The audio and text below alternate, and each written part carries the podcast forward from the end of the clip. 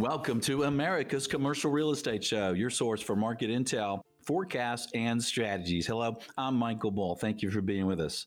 This segment is brought to you by Core.Green. You know you can kill 99% of COVID 19 in your existing HVAC very easily and not very expensive? Check it out at Core.Green. Well, today we have a very interesting show for you. We're going to talk about the office market and in my mind, the office market is the most interesting sector in all of commercial real estate right now. You know, if you think about, you know, industrial's been doing great, multifamily's been just really hanging in there. Then you look at the bottom end, hotels obviously in the in the tank right now, retail having its struggles. But when you look at offices kind of in the middle, what is really going on? What's the future look like? Please welcome my guest. It's Michael Rosell. He's uh, with Director of U.S. Office Analytics with CoStar. Michael, good to see you and thank you for joining us. Yeah, my pleasure, Michael. Good to be with you again. Well, Michael, I, you have the uh, greatest greatest position right now in my mind. I mean, I think everybody in the world should want to talk to you and hear what you have to say because, I mean, uh, like uh, everybody's involved in office in some way, and you look at office, uh, it's just so crazy right now with so many buildings empty what what the heck is going on with Office, Michael? Yeah, that's a, that's a great question, and uh, I, I, think you know, looking back on 2020, uh, it was quite a year. Uh, it was really the tale of two years, I would say. You know, the first uh, couple of months of 2020 saw vacancy rates hovering near historic lows. Absorption was positive. There was strong investment volume, and then we hit mid March, and uh, everything kind of shut down there. you know, while the office sector was one of the more resilient asset classes early on in the pandemic, you know, cracks did emerge as we went later into the year. We saw leasing and transaction volumes plummet while sublet space soared to record levels. But I will say, investors may be growing more bullish as vaccines are being released, and you know there is a light at the end of the tunnel now. Mm-hmm. And though the annual sales volume was the lowest it was in nine years, it did increase every quarter since mid-year. So that was a bright spot as we as we you know headed into 2021. Yeah, and that's interesting because uh, I I had a lead a team that sells office buildings, and we've been really active with medical office, with government leased office, um, but we haven't done a lot of just normal office, you know, uh, regular office, I guess, mm-hmm. if you will. So you know, what are you seeing like the regular office market? I mean, we see a lot of buildings with no tenants in them uh, in these central business districts. Sure. Yeah, I think you know even though uh, space utilization remains you know pretty low across the country due to various shutdowns and uh, you know people just worried about the safety of commuting via public transportation or whatever the case may be, uh, rent collection rates are still you know they're stabilized to pre-pandemic levels. So while tenants aren't physically occupying the space, they are still profitable and able to pay the rent to eventually have a return.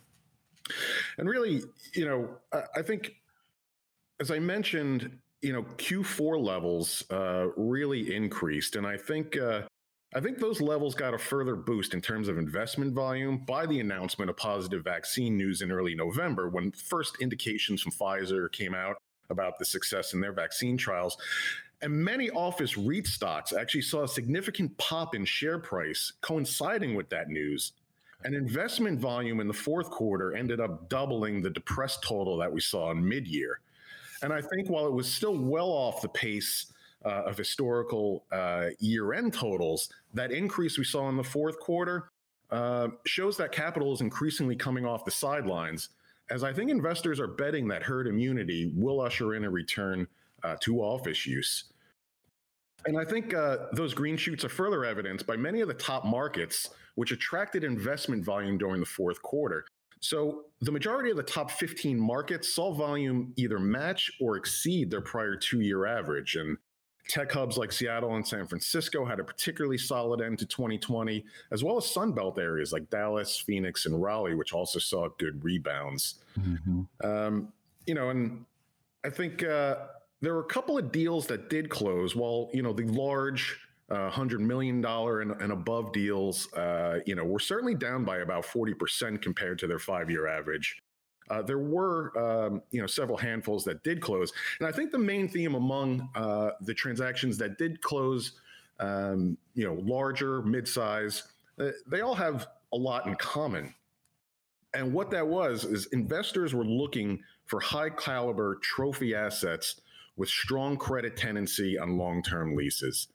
And those deals were trading at pre pandemic pricing. You know, there wasn't this distressed fire sale uh, of assets that we saw following the great financial crisis in 2009. Pricing has really been very stable throughout the year. And I think, you know, a lot of that has to do, which we talked about, rent collections remain high. So owners remain well capitalized. And this time around, lenders remain well capitalized. You know, it's not the great financial crisis. This is really a pandemic induced crisis.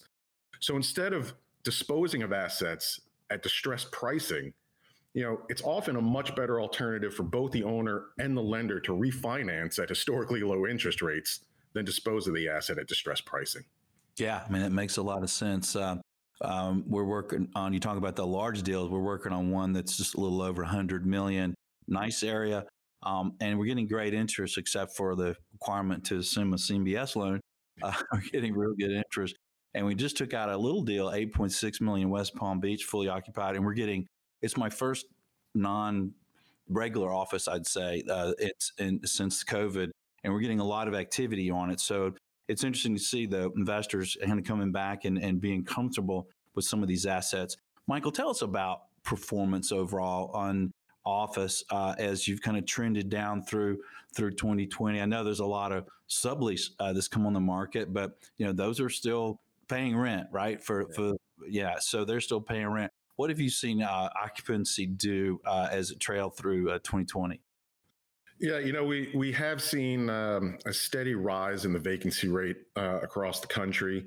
Uh, we uh, the vacancy rate ended up 2020 uh, surpassing 11% for the first time since I believe 2015, and that was a time when vacancy rates were actually on a downward trend as we were uh, improving coming out of the great financial crisis.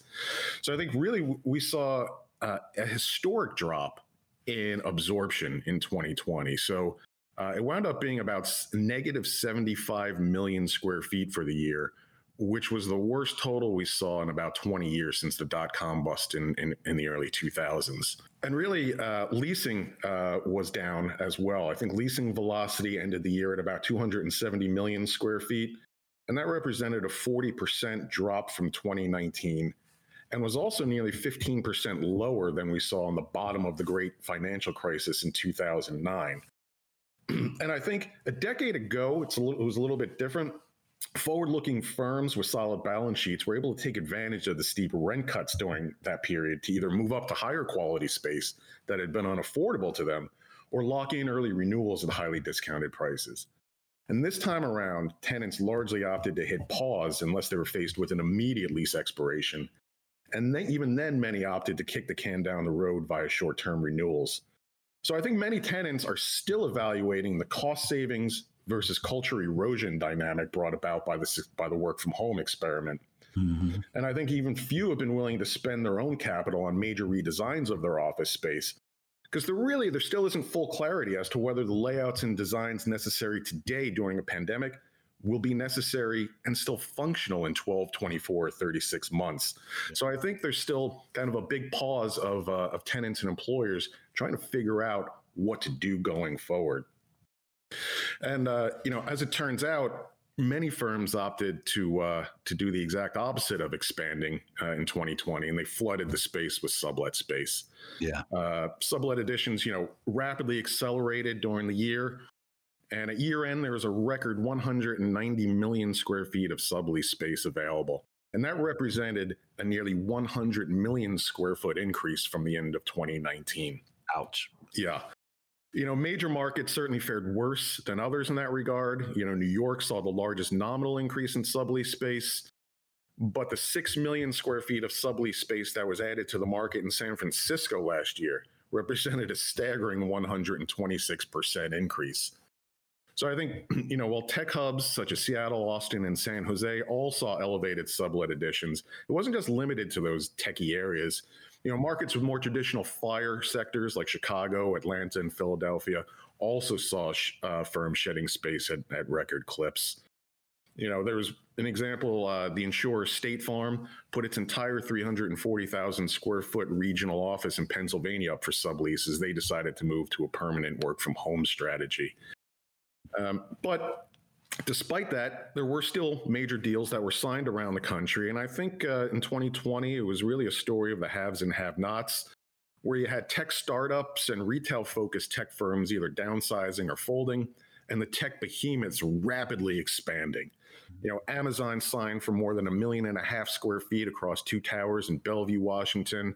You know, that's part of their plan to leave the Seattle area they've been on a slow exodus out of there as the city council in Seattle has really been targeting Amazon with uh, payroll tax incentives. So they've made a conscious decision to leave Seattle and go to a, a more tax friendly environment in Bellevue. And then we saw Facebook committing to lease about 740,000 square feet at the Moynihan Station project in New York. And that deal increases Facebook's uh, footprint in New York alone to 2 million square feet. So, you know, we have these large uh, tech firms that have said, you know, some proportion of their of their employees may be able to work from home uh, in perpetuity. Yet they seem to be doubling down and expanding at as rapid a pace as it was before the pandemic. So clearly, they believe in the future of office space. Yeah, and I, and I think they should. I mean, you know, you mentioned uh, was it State Farm that uh, moved out of Pennsylvania and, and quote unquote permanent work from home.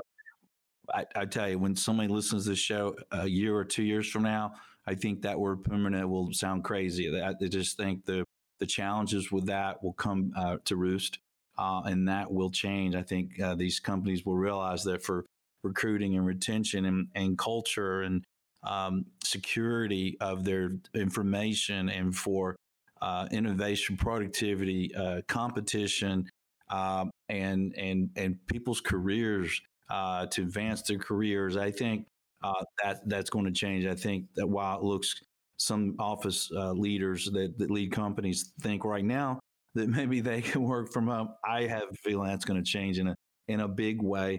I want to ask you. Uh, we're talking with Michael Russell with CoStar, the office expert there at CoStar, and Michael.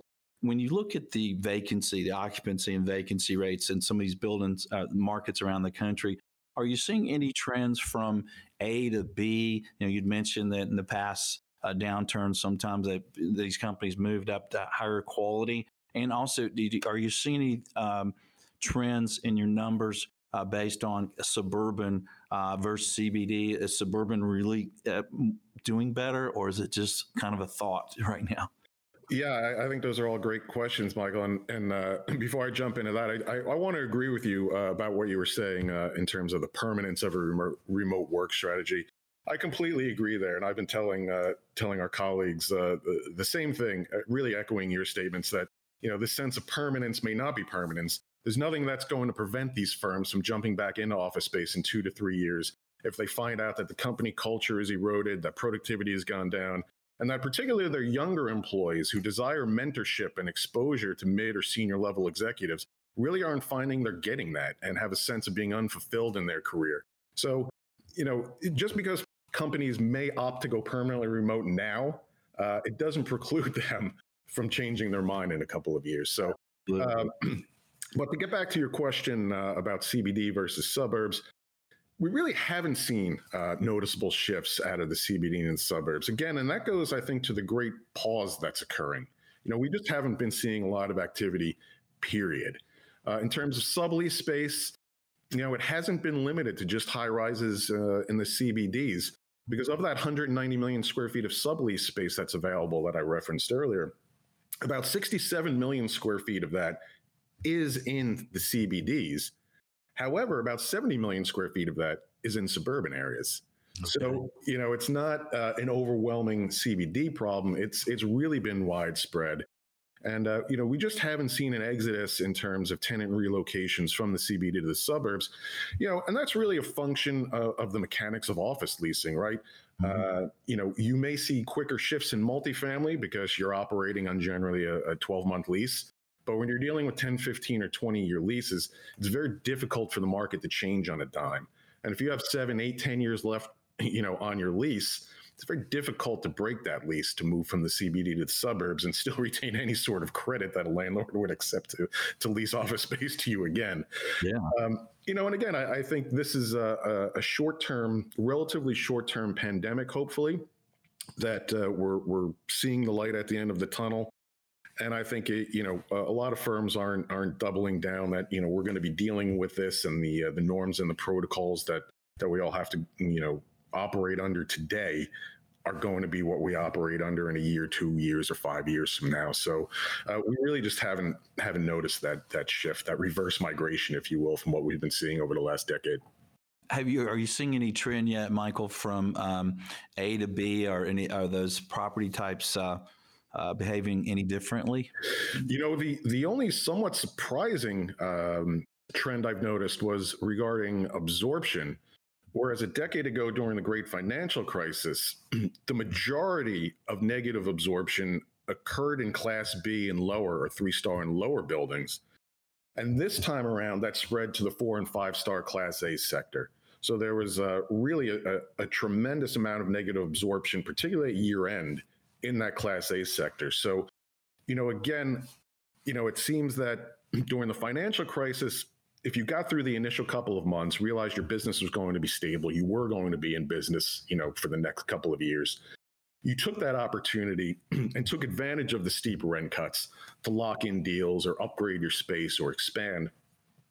This time around, even though, you know, office tenants by and large are still well capitalized, you know, you're performing working at home or, or wherever the case may be, uh, there hasn't been that decision to take advantage uh, of potential deals in the market that we saw the last time around.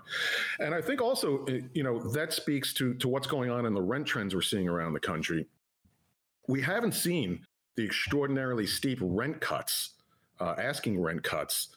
Uh, so far that we saw last time around during the great financial crisis. And we really don't expect to see them going forward either. Certainly, we can we'll see a continuation of rent declines, moderate rent declines over the next couple of quarters, but nothing on the scale of what we saw following the, the Great Recession. And I think landlords and owners probably learned a good lesson 10 years ago from those steep rent cuts and have decided not to repeat that lesson. And it, you know, it was really you're going to devalue your building for the next 10, 15, 20 years yeah. if you aggressively cut your rents and lock in long term deals there. So now it appears the preference is to give generous TI and free rent concession packages in lieu of those steep rent cuts because you know really you probably worked out with your lender to set a pool of money aside for those concessions during your lending agreement. So you're not necessarily having to borrow extra money now or dip into your own pocket to give elevated concession packages. You could take that one term write off and not severely devalue your asset. So tenants also conversely aren't seeing those 20 to 30% rent cuts nowadays that we saw maybe 10 years ago. So, uh, you know, part of it is is a, hesitation to make a long-term decision just yet. And part of it, there aren't as phenomenal uh, uh, deals um, to take advantage of as we saw a decade ago. Yeah. And that free rent upfront uh, incentive is uh, works really well for tenants, I would think, right now, right? They may be concerned about the immediate future, but obviously if they're leasing space long term, they, they know they're going to be around, right? Yeah, you know, it, exactly. And, uh, you know, I, I think additionally, even though sublet uh, space has risen to record levels, you know, it's often not a direct competitor to direct space, you know, unless it has significant term left and the build out is, you know, really good quality and it suits a particular tenant who's looking because, you know, typically sublet space doesn't come with concession packages or large concession packages to rebuild out the space.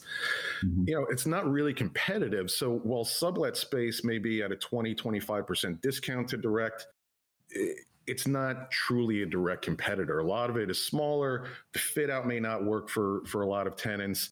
And there may be 12, 24, 36 months of term left, which uh, often isn't that appealing. Yeah. Yeah.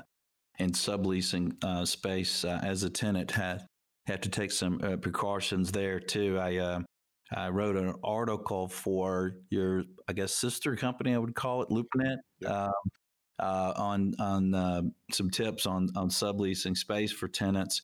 Well, Michael, so moving forward, and and I'll put a link to that in the show if anybody's curious about that.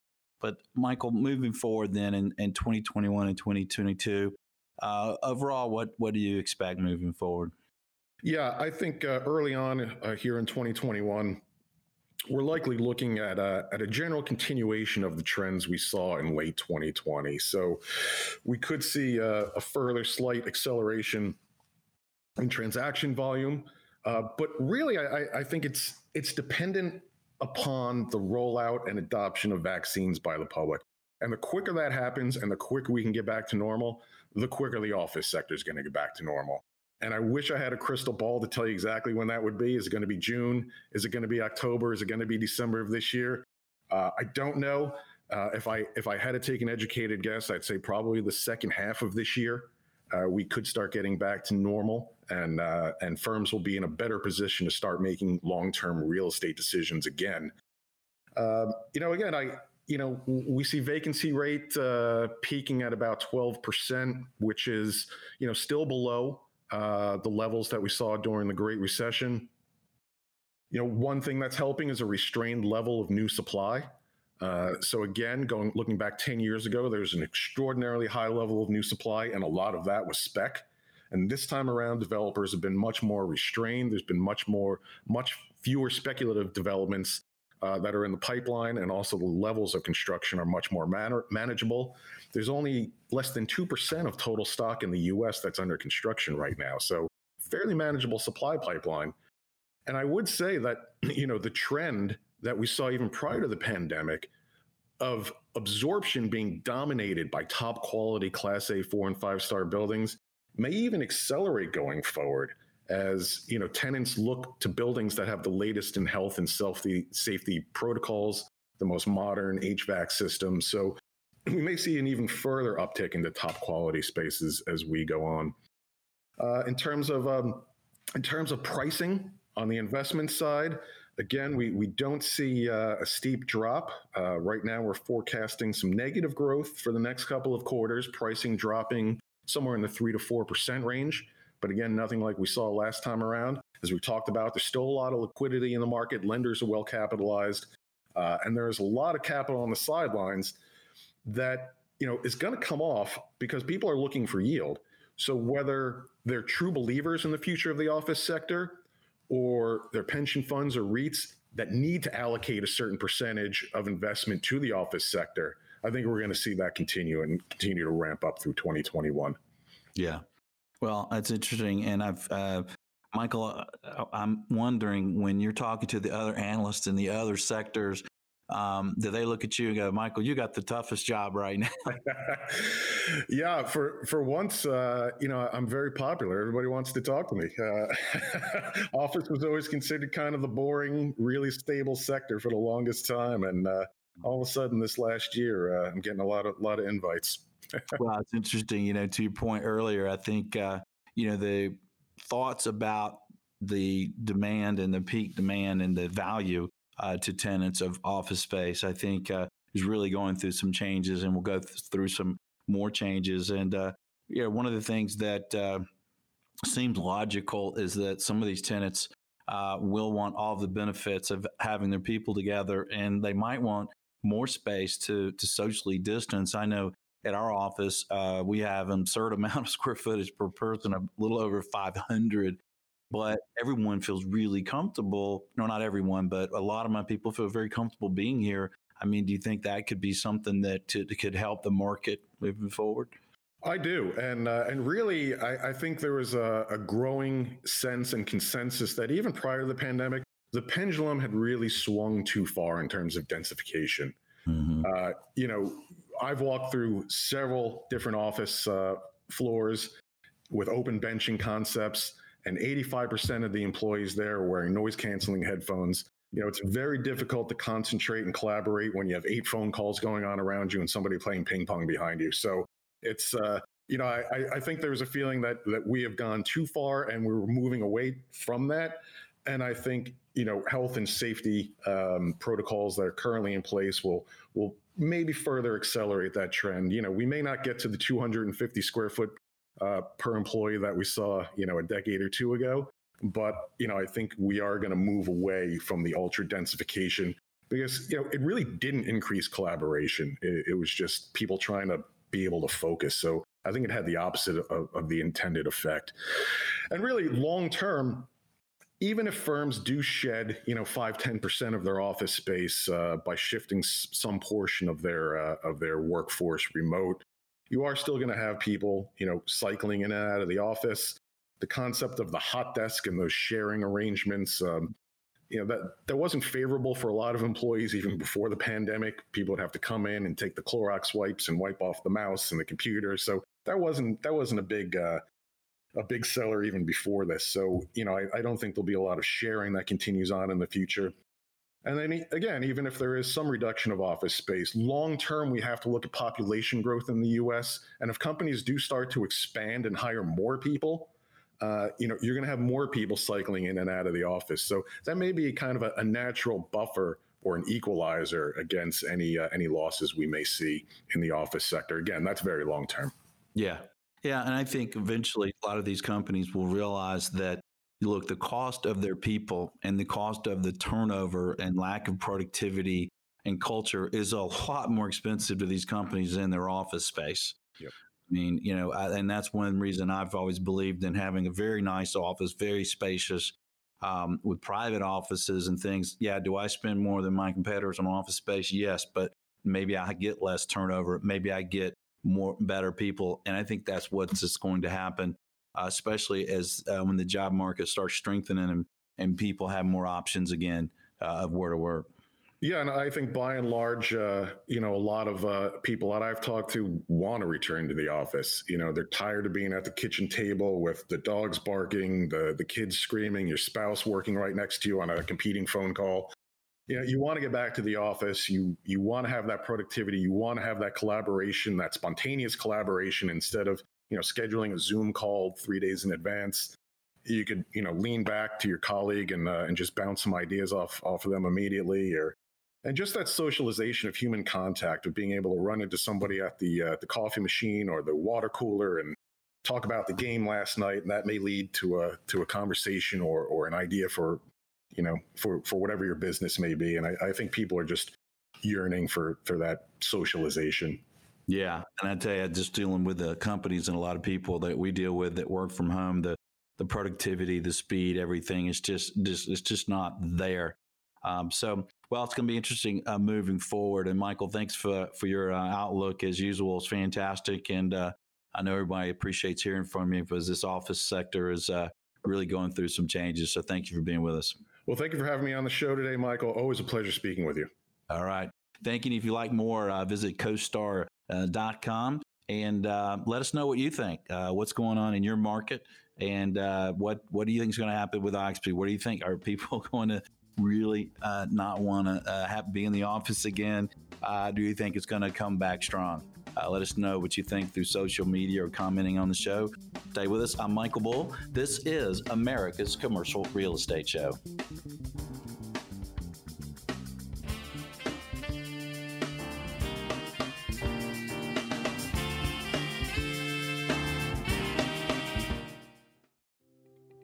Would you like a more inviting and safe environment for your property? Check out the ION technology for your heat and air system from Core Green Technologies. It's effective, safe, and won't break the budget. Visit core.green to learn more.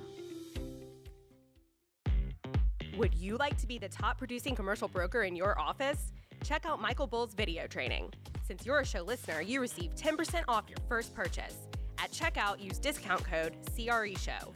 Visit commercialagentsuccess.com. Are you looking to buy, sell, or lease commercial real estate? You're invited to contact Bull Realty for customized asset and occupancy solutions. Call 404 876 1640 or visit bullrealty.com.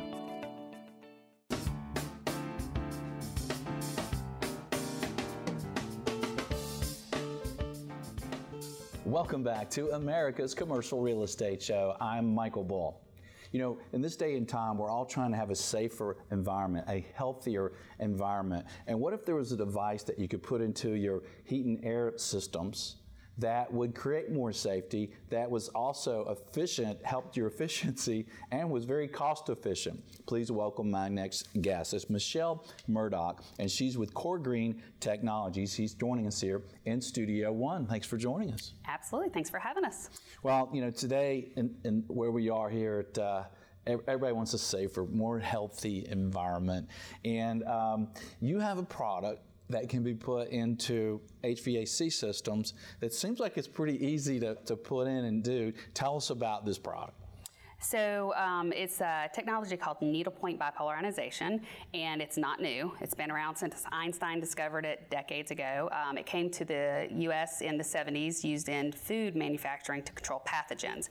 So it's been around for a really long time. They've been using it primarily in the last 10, 12 years, um, focusing on reducing the amount of outdoor air that has to come in. So to meet ASHRAE standards, um, they use technology like this and it allows them to lower the amount of outdoor air that comes in because it is already providing clean air. So this is um, this device actually recreate, recreates a natural process that you find up in the mountains. People tell you to go get you some fresh air. They don't tell you to go inside to do that, right? you go outside.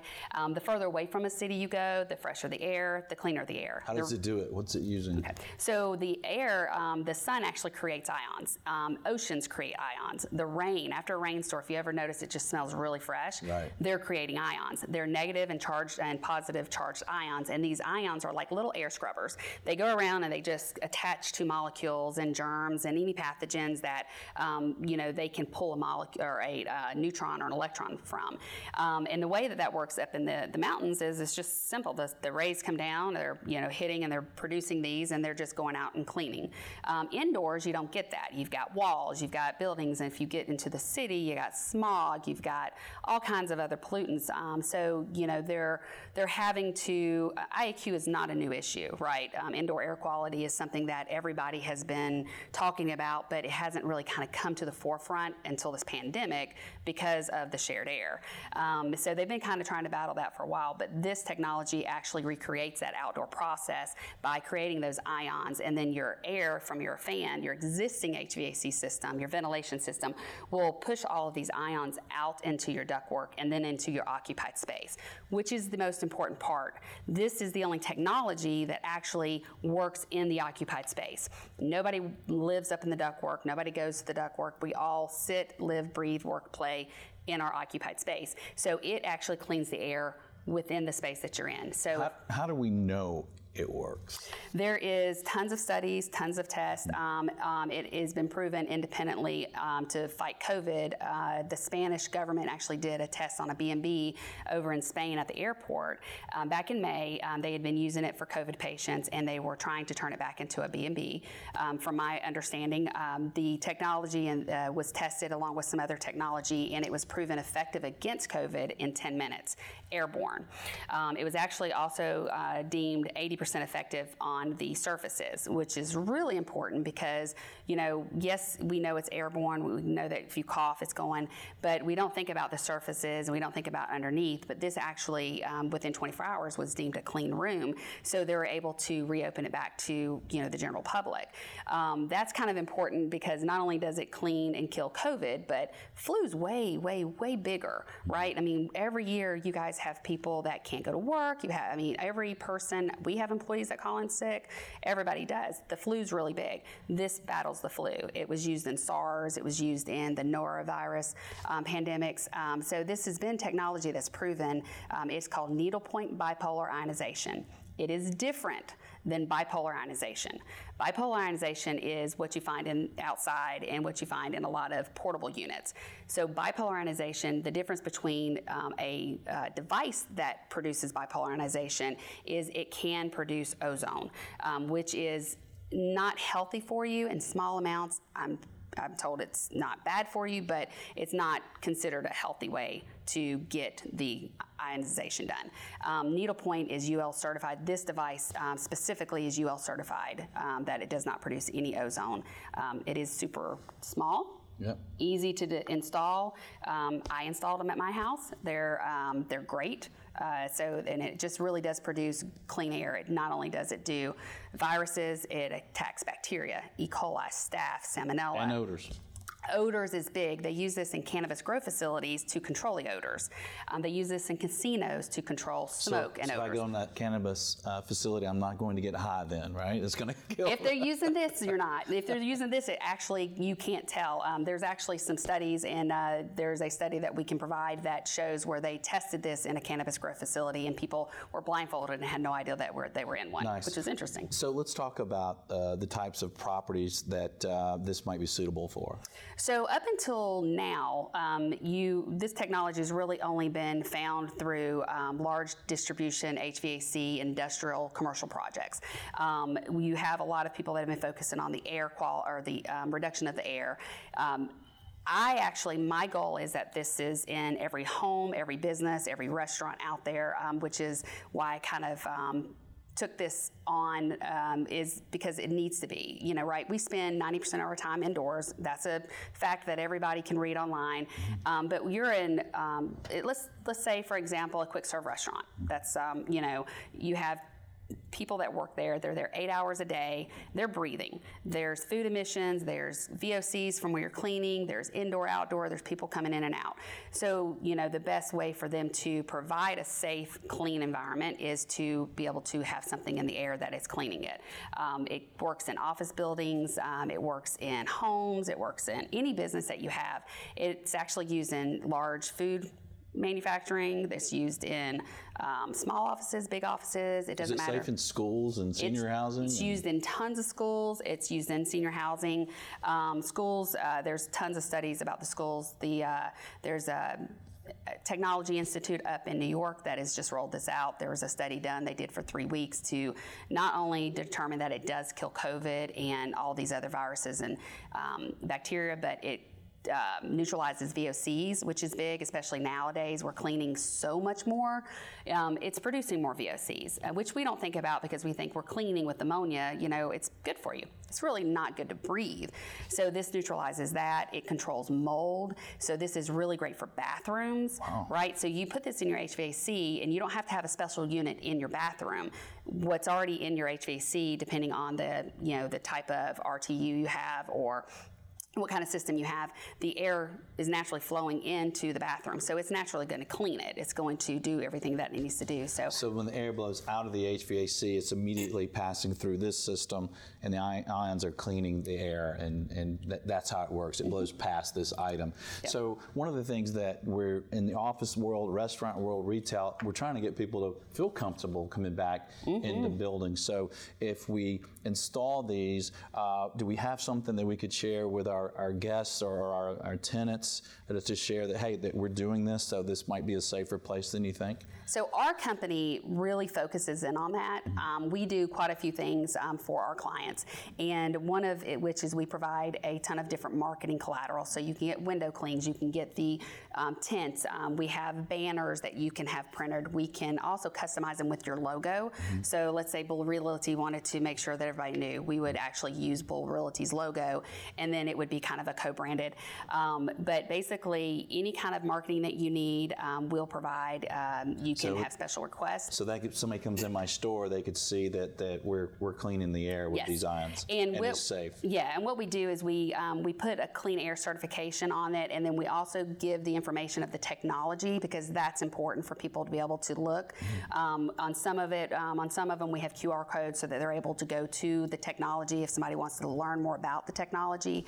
Um, in my opinion, the technology is the most important. Where you got buy your product from is up to you. Um, we do offer this as a as just a free thing because we believe that marketing is the most important. We also tag on social media. So we have a whole social media department um, that's run by some very young people who are very good at social media and Yelp and all of these wonderful things. And what we find is that if we can tag it for you, that takes off the burden from you, plus it allows the local community to know that you've gone above and beyond, and now you're awesome. doing the most possible That's- to that's- provide a clean that's environment. That's awesome. And everyone, especially in, in commercial real estate, is concerned about costs. Yes. Uh, so tell us about cost. That is actually my favorite part about this product. Um, it is such a small little device, eh, but it does such huge work, and the cost is very minimal. So um, these retail around $6.99. Uh, we have special pricing um, that we work with eh, based on quantities. Uh, with commercial real estate, you have a lot typically of, of offices. You have a, you know multiple levels. You have uh, some companies have lots of real estate that they're looking at. Um, so we do base quantity discounts, and um, you won't find a less expensive technology out there that does as much as this does. And might I save a little money on my HVAC, on my utilities by using it as well? Yes, so that is not my focus because I am not an HVAC company. However, that has been what this has been used for primarily for the last 12 years. It will reduce your energy savings by up to 30%, specifically with office buildings, school systems, primarily because it meets ASHRAE standards to reduce the amount of outdoor air that flows into your building.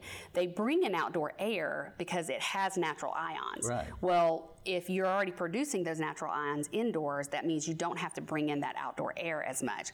Um, now, to get all of that information, um, we actually work with um, mechanical engineers, so they're able to. You give us, you know, kind of what you want. They're able to give you the ASHRAE um, paperwork back that tells you exactly what you need to do, how to reduce the airflow coming in. Um, so we have that. We are more of a um, educational marketing. Get this information out to you, and we kind of work with the mechanical engineers to give that floor plan to you. Well, I like it because when I talk to office owners, I sell office buildings, and you know, I talk to them about, hey, more fresh air, more fresh air, and they say, well, Michael, that makes it very expensive to cool and heat that building. Uh, so this can kind of kind of helps in both areas. I like it. Uh, and if you like more information, uh, Michelle, first of all, thank you, great product. Thanks for getting it out there, and thanks for being on the show. Thank you. Thank you for having us. And if you'd like more information, uh, their website is core.green. That's C O R E dot green. It sounds like a great product.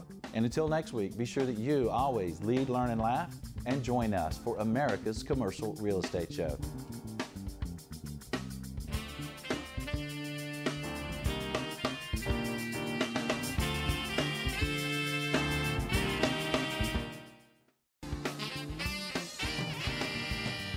If you appreciate the show, think about the opportunity to do business or refer business to our sponsors.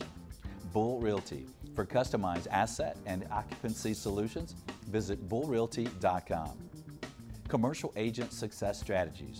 For incredible commercial agent training, visit commercialagentsuccess.com. Vista Property Reports. Use smartphone location technology for commercial real estate due diligence. Visit vistapropertyreport.com slash CRE show. Core.green. Use ion technology to create a safer environment for your real estate. Visit core.green. For more commercial real estate intel, forecasts, and strategies, visit creshow.com.